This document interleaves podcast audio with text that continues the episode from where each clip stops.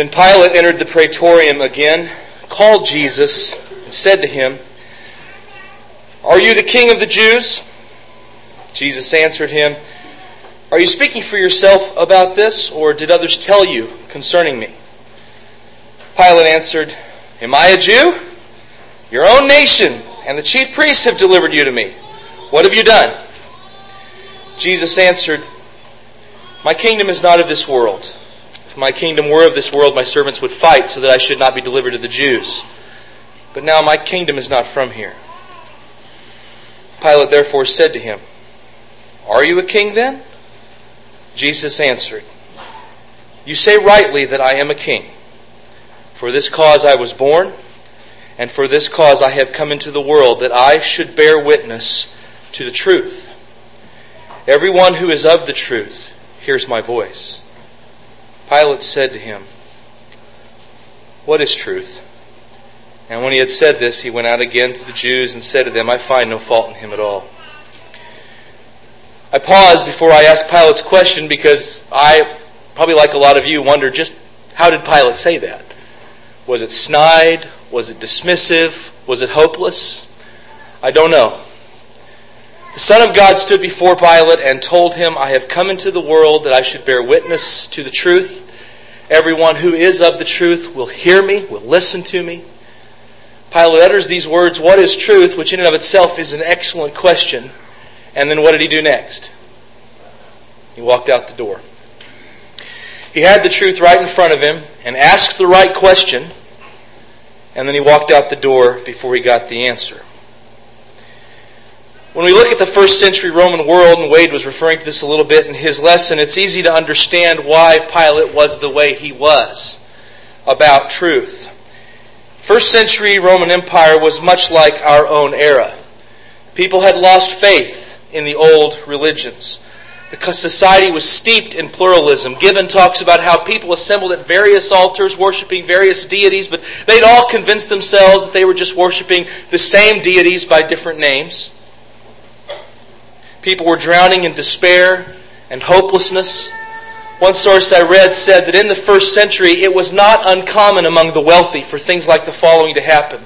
A group to get together, have a sumptuous banquet, things like peacock tongue and so forth and then when all was said and done, maybe for a rich, wealthy individual, totally bereft of hope, to go off by himself, drink some poison, and kill himself. There was no hope. There was no set idea about what truth was. So Pilate's question may well have just fallen within the zeitgeist of the day. What's truth? Nobody knows. You don't either. It's easy to have mixed emotions about the truth. To want to know what it is and yet kind of not want to know. To want to follow it and yet not follow it. To serve it, but there's a desire to be served by it. The thing about truth, though, is how I feel about it has absolutely nothing to do with it. Pilate, pardon me, John Adams, was defending those British regulars who had fired upon the citizens of Boston. He was a young man. He believed that everyone deserved a fair trial. And he was defending these men. And many of them, if not all of them, were let off. But in the course of that trial, he said to the jury the following statement. And many have said it since, and maybe some have said it before. He said, Facts are stubborn things. It doesn't matter what I think. It doesn't matter what I say. It doesn't matter what I believe. It doesn't matter how I feel about a thing. If it's true, it's true, and it remains true. It is the constant in a world of inconstancy.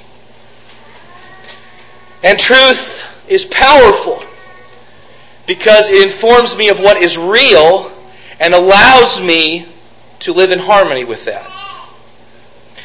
So, what is truth? Well, truth is a thing that is absolute. I was talking with a woman in Lakewood, Colorado. She just lived right down the street, not too far from the J Street Meeting House.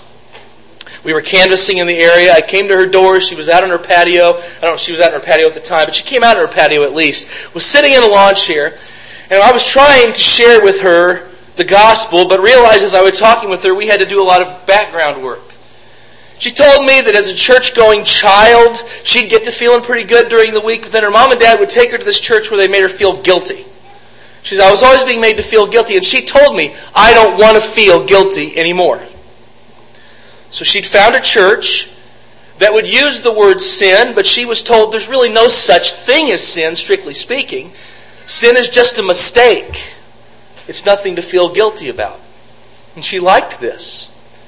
But of course, to hold a position like that requires that you ignore a lot of things.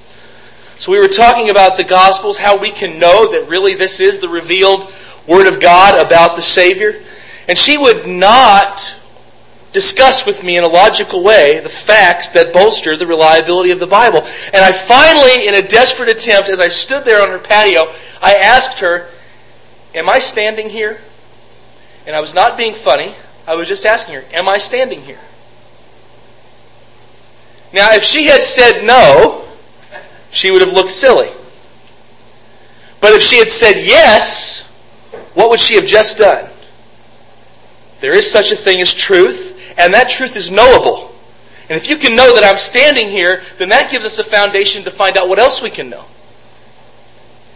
She didn't answer me. There may be those in the world today, and I'm sure there are, who would tell us that we can't really prove that we're here.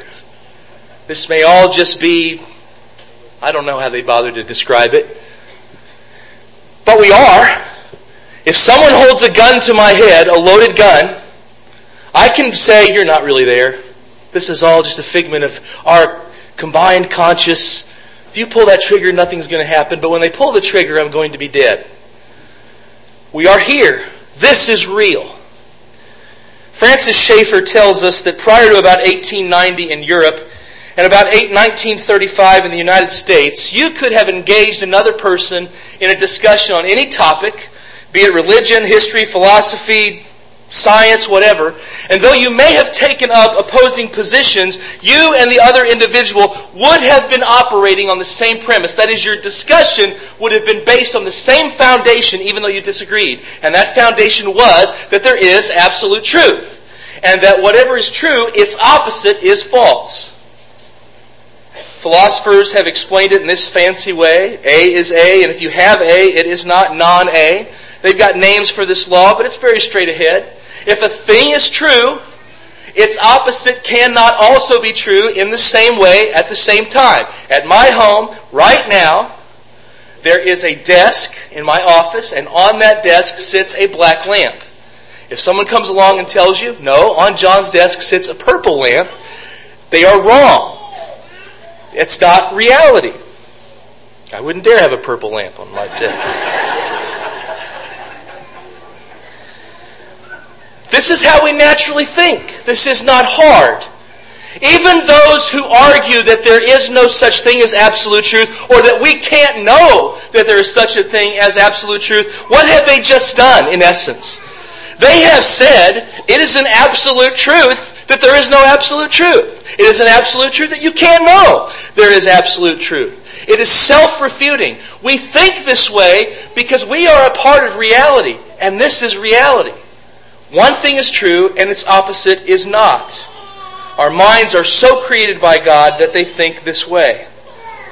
Truth is not only absolute, it is unified.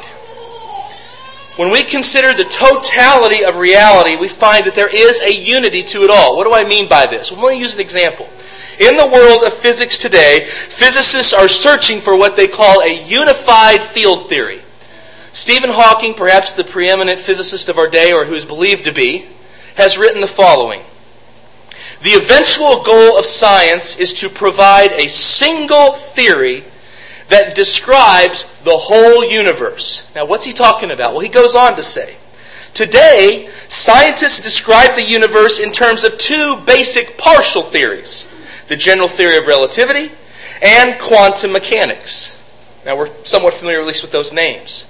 Quantum mechanics deals with the very small. Relativity, general relativity, deals with the very big. He says that unfortunately, these two theories are known to be inconsistent with each other. And here's what this man of science says they cannot both be correct.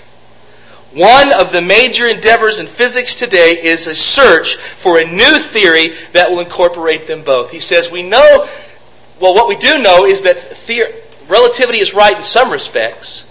Your GPS system wouldn't work if it wasn't. We know that quantum mechanics is right in some respects. Electronics are on some level based on it, I believe. We know they're right to some extent. But there are parts of them that disagree. One theory is wrong or both are wrong, but both cannot be right. Let's generalize this principle to the rest of reality.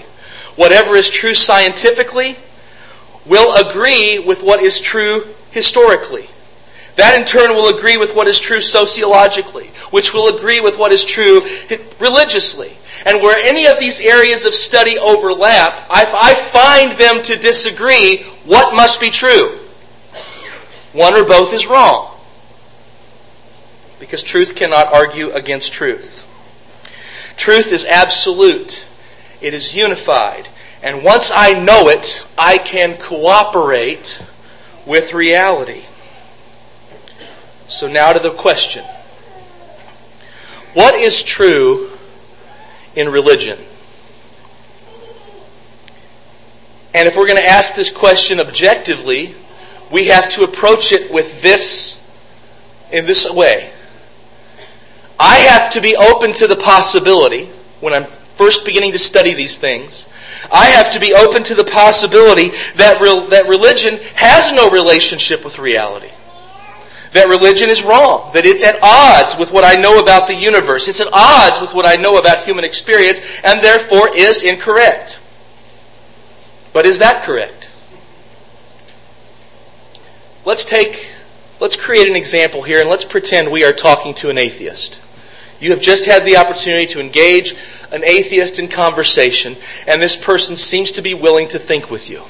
How would you approach this? Well, there are lots of ways you could. Francis Schaeffer calls what I'm about to do taking the roof off. In other words, atheism is built on a group of lies. And these lies serve to protect the individual from the reality they don't want to accept. My responsibility is to lovingly and gently take the roof off, remove the lies, so they can see their vulnerability. How do I do that? Well, one thing I might do is just ask them to consider. Let's look at the world around us. What do we see in 21st century America, since that's the world we live in? I live in a world of road rage. We were down in Texas several years ago, and uh, I don't know what I did. Here I've got my family in a van. I, I don't know if I accidentally pulled in front of a guy or did something. And instead of just giving me a honk in the horn or whatever, he started revving his engine and riding right along me for a while. It was night somewhere in the city, and I, I have to admit, I wondered, what's this going to turn into? What am I dealing with? That wasn't something people were worrying too much about 30 years ago, but it's a reality now. A few years ago, I was in the home of a woman who had no fewer than five locks on her front door. You knock on the front door. Who is it? She happened to know me. I told her and you hear from the inside the door. Was she paranoid? No. If I lived in her neighborhood, I might have had five locks on my door too. In Kansas City, at what used to be called at least the Grandview Triangle, in March and April of 2014, we had at least 13 shootings. It's an intersection, two or three highways come in there, and we had a fella driving through that intersection with all those people and pulling up next to cars and just taking shots at them with his pistol. We've seen what's happened at Ferguson twice now. We live in a country where school shootings and church shootings are a real threat. We have security guards patrolling the halls of our public schools. Teachers and students used to be concerned with spit wads. Now they're concerned about bullets. We have become a society that is boiling over with hopelessness, with despair, with hatred, with rage. Any eye can see this, regardless of what you believe. The question is, what's going on? It didn't used to be this way. It wasn't all that long ago that the things I fear for with respect to my children never crossed the minds of the common day American. What has happened? What has prompted the change? Certainly we all agree that it's not a positive change. What's happened? Well, what's changed in America is what people believe and what we believe determines how we behave. When the Bible was in school, guns weren't. Not in the way they are now. It was said earlier today, and I just want to reiterate the point. I wasn't living then, but that's what I gather that people 60 years ago at least paid lip service to the Bible. There was a general consensus. That has not is not reality anymore. What's all this have to do with it? As faith in God in the Bible has decreased, the evils we're talking about have increased. And in the generation where faith is smallest, these evils are greatest. Is this not worth at least considering? That biblical faith produces a safer, saner, sounder, superior society than this thing we have now. Might that at least give one pause? Might there be something to this faith? Look to yourself, we might say to our atheist friend. You are conscious. That is, you are self aware. You alone, among all the living things that roam this planet, think about yourself in terms of purpose and meaning. Sensitive people today are struggling for their lives, Schaeffer says, asking the question what is the purpose of man?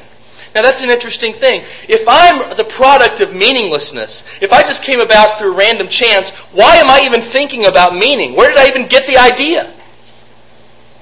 A river doesn't rise above its source. I don't know how many of you saw the uh, Bill Nye Ken Ham debate on creationism. Some of you may have seen that.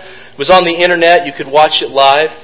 Something like two and a half hours. At the end of their debate, the crowd, the audience, was allowed to ask the debaters questions. And one of the questions that was posed to Bill Nye was How does evolution explain human consciousness? What we're talking about right now. Bill Nye's answer was We don't know. I appreciated his honesty. I think that was a more honest answer than some he gave later. But it's an honest answer. Now, does the fact they don't know prove that they might not find out? Speaking in a, in a general way? No, of course not. But it can't be explained. They're going to continue to not know the answer. We seek for values to govern our lives, and we want to live consistently with those values. Everyone you and I meet is trying to act in a way that fits what they believe, at least on some level. Each of us leans upon an inner set of convictions to support us in our daily affairs. Since most people prefer mental stability over mental instability, when people find that the way they are behaving does not line up with what they believe, they do one of two things. They change the way they behave, or they seek to change what they believe. And people do it all the time.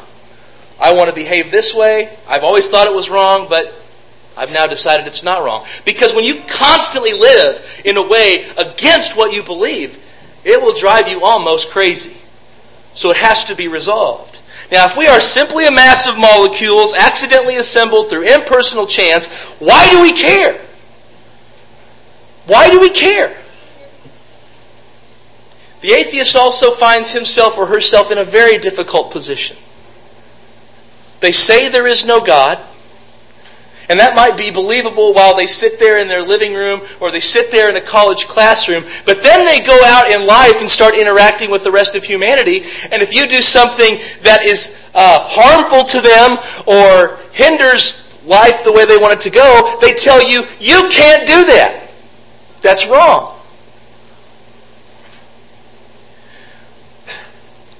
The atheist is living a dichotomy. He's living a Jekyll and Hyde existence. He believes one thing while he sits in the classroom, and he believes another entirely when he lives his life. One of those positions is wrong. If there is no God, there is absolutely no reason why I can't do whatever I want to do, whenever I want to do it. Social contract theory does not solve the problem. Oh, we have to do what's best for the group. Best? Who says? Maybe me doing what I want's what's best. I can do whatever I want, whenever I want, however I want, and there's no reason why I can't. I can murder you, I can abuse your mother, and do terrible things. You can't tell me I'm wrong if there is no God. So that's an important point to consider. Can you live in harmony with your convictions? If you can't, something is amiss. So, what is the truth about religion? Well, let me say one more thing before we seek to answer the question fully we must live open to the questions we pose to others. I know that almost everyone in the room, maybe everyone in the room, believes there is a God and believes that the Bible is the Word of God. But let me ask you, why do you believe that? The Bible is not the only book that claims to be from God. There are lots of books that claim to be from God. There are lots of books with lots of history. Why do you believe the Bible? When Ken Ham and Bill Nye were asked in that debate, what would it take? Is there anything that would convince you to change your mind? What would it take to get you to change your point of view? Ken Ham gave this really kind of lame answer, and Bill Nye gave a dishonest answer, I think. Give it short shrift. Ken Ham gave kind of a lame answer because he does his faith does not really rest on evidence, but on experience. I know this because I listened to an interview after the fact. He says, you know, I know these things are true because of a, of a spiritual experience, a spiritual knowledge that he has. And how do you convey that to these unbelievers? So he had to come up with something to say. Do you believe what you believe because of an experience? I hope not.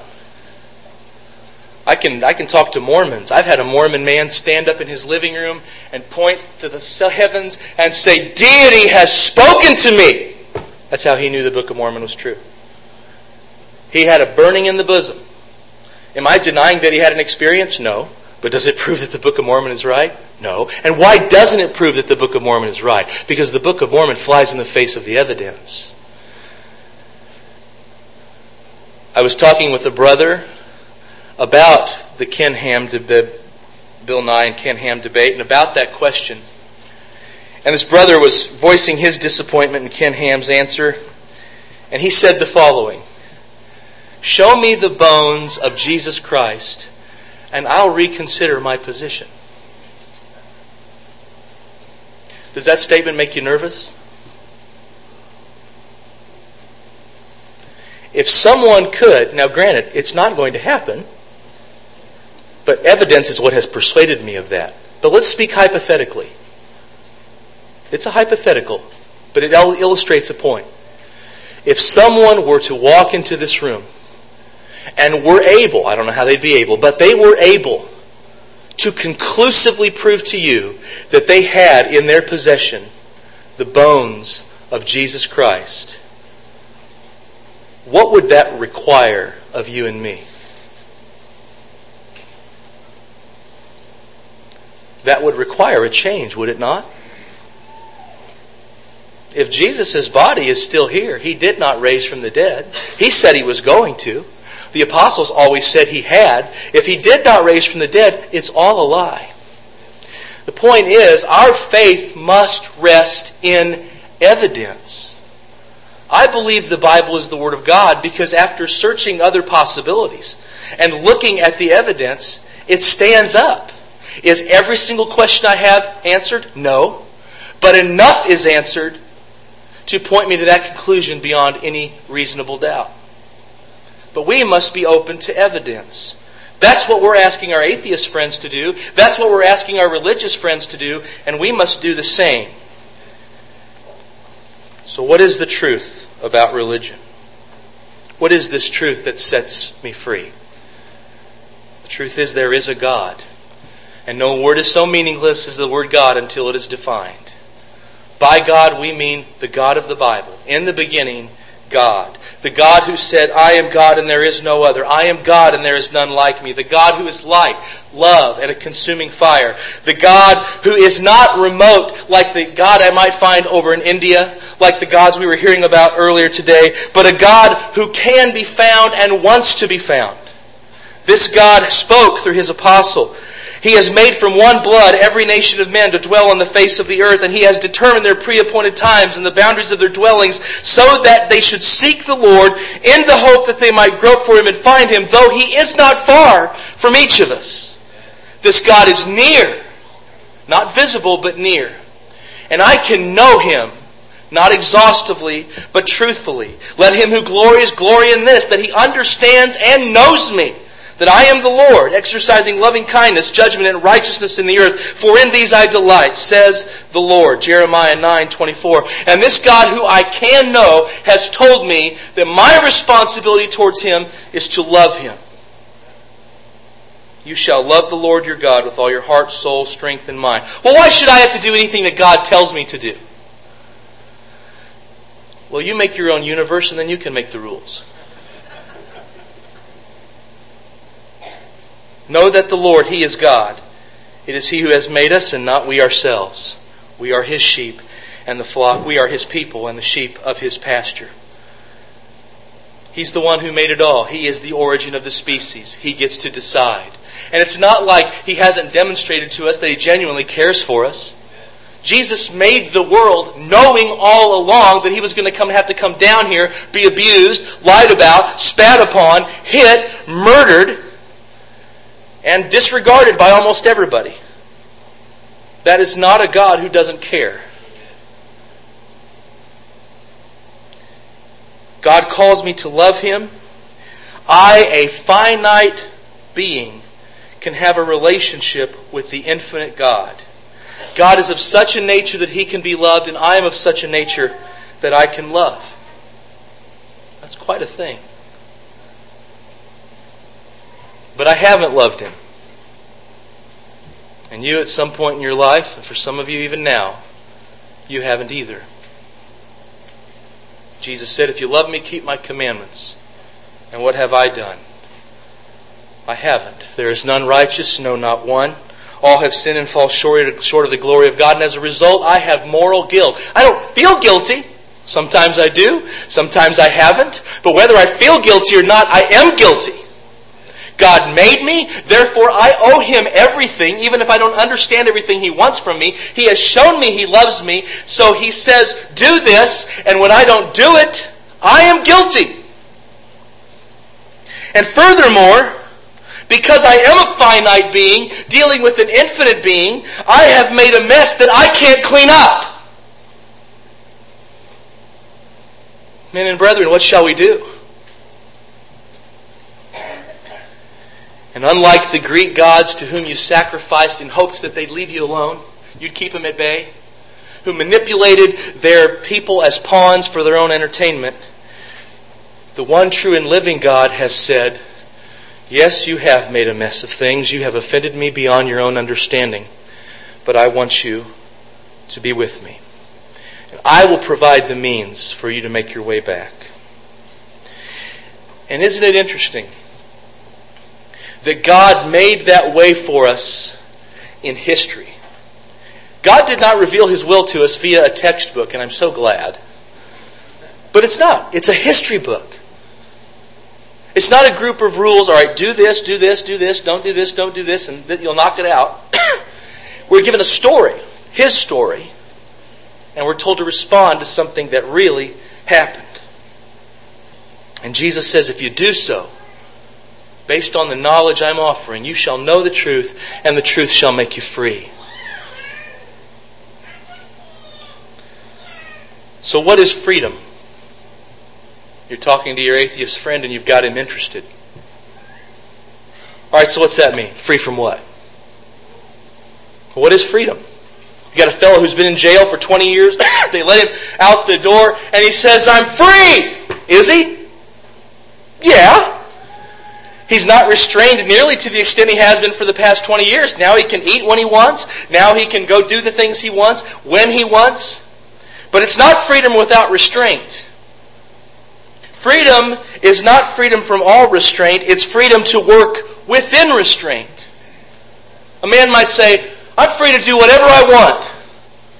If I want to jump off that building, I can. Well, yes, you can, but you're not free to choose the consequences. Freedom does not exist without law. Liberty and law are not mutually exclusive. James even speaks of the perfect law of liberty. Liberty is the right to go just as far as the law allows. It is the right, it is not the right to do just as you please, but the liberty to do as you ought. God has confined the world under law. There's a thing called gravity. I don't know why God made gravity, but He did. And just as the physical universe is governed by those laws, so also is the spiritual universe. And I have to work within those. And the Lord frees me to do so by freeing me from my sin. Most assuredly I say to you, Jesus said in John 8 34, whoever commits sin is a slave of sin. Paul says in Romans 6 6, we should no longer be slaves of sin. It's very easy to understand the slavish nature of sin when we think of addiction. Pornography, gambling, medication, eating. They control, they exercise over people and the hopelessness they engender over time. Paul speaks of how sin can reign in your mortal body so that you obey it in its lust. Jesus has come to set people free from that slavery. You have been freed by him who proclaimed liberty to the captives. He's issued an emancipation proclamation. You've been freed from sin. No longer are you guilty of it, but you don't have to obey it. Paul talks about it in this way in Romans 6. He says that you're dead to sin. Why does he use that expression? Why use the word dead to sin? You say, well, that means you're. What does that mean? Dead to sin. Some of you have heard me tell this story before, so I'll make it quick. But Dwayne Stoops' father, Sylvan Stoops, passed away when I was still living in Ozark, or in the Springfield area. And after that funeral was over and people were filing out, I was standing right up here next to Sylvan's coffin. Pretty much everyone had filed out except family. And Daisy, his widow, who'd been married to him for some 70 years, She's brought up to the casket. And of course, she's just overcome with grief. She leans over and she kisses Sylvan's forehead. What did Sylvan do? What did the body do? Nothing. You know, had she kissed him just six or seven days earlier, he would have responded, he would have smiled, he would have looked up at her, maybe kissed her back. But now he does nothing. The dead don't respond. And this is what it means to be free from sin. Sin no longer has dominion over you. You don't have to respond to sin. Now, there's reasons for that. By the Spirit, you put to death the deeds of the body. There's this blessing of God's indwelling in you. You didn't have that before. You have it now.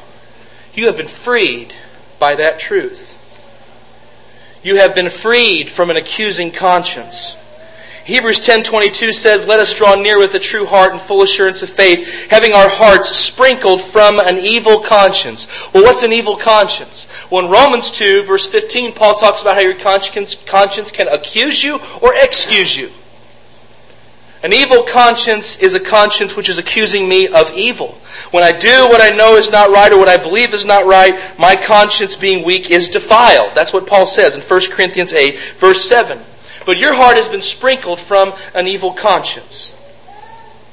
The Jew didn't have that. The Jew could go and go through all the sacrifices and all the time know that next day of atonement we're going to get to go through all this again because my sin's really not been taken away. And he lived with that cloud hanging over him. But the weight of sin, which perhaps for years burdened you and beset you and beat you down, the Bible says God has forgiven. He has blotted it out. He's washed it away. He's removed as far as the east is from the west. He's cast it in the depths of the sea. He remembers it no more. And because He's forgotten it, you can too. That's freedom.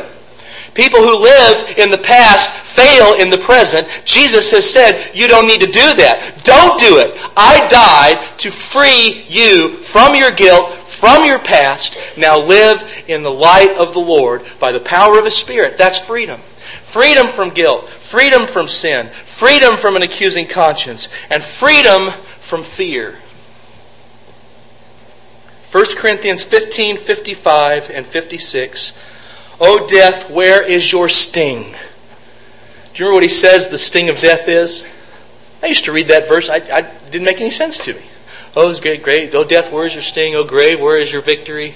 The sting of death is sin. The strength of sin is the law. What, what's he talking about? But it all makes sense. What makes people afraid to die? What's that? I'm getting kind of deaf. It's sin, isn't it? Ultimately? Well, when I die, I don't know what's going to happen. Well, not knowing what's going to happen isn't necessarily a cause for fear. The fear is something bad might happen. And something bad might happen because I've done something wrong. The sting of death is sin. Once you take sin out of the picture, there's no more reason to be afraid. That's what Paul's saying. You did not receive the spirit of bondage again to fear. Bondage! Those who live in fear of death are in bondage. Jesus came to release those who, through fear of death, were all their lifetime subject to bondage. Christ can free a soul from such oppression. He can set the captive heart at liberty. Where are you tonight? If you knew that Jesus was coming back in 10 minutes, how would you feel about that? Paul said the crown will be given to those who've loved his appearing. They like the idea of Jesus coming back. How would you feel? Christ has come so that death is no, no longer bane but blessing. It's not gloom, it's glory, it's not tragedy, it's triumph. It's just turning out the lamp because dawn has come. The Christian can echo Paul's words For to me to live is Christ, and to die is gain. There is an absolute truth. A truth that lines up with human experience and can make life livable and enjoyable and abundant. This truth is found in the words of Jesus Christ. And when obeyed, you will be free from your sin, free from your guilt, free from your fear. If you don't have that, I hope you'll listen very carefully and take the step you need to take when John offers the invitation in just a little while from now.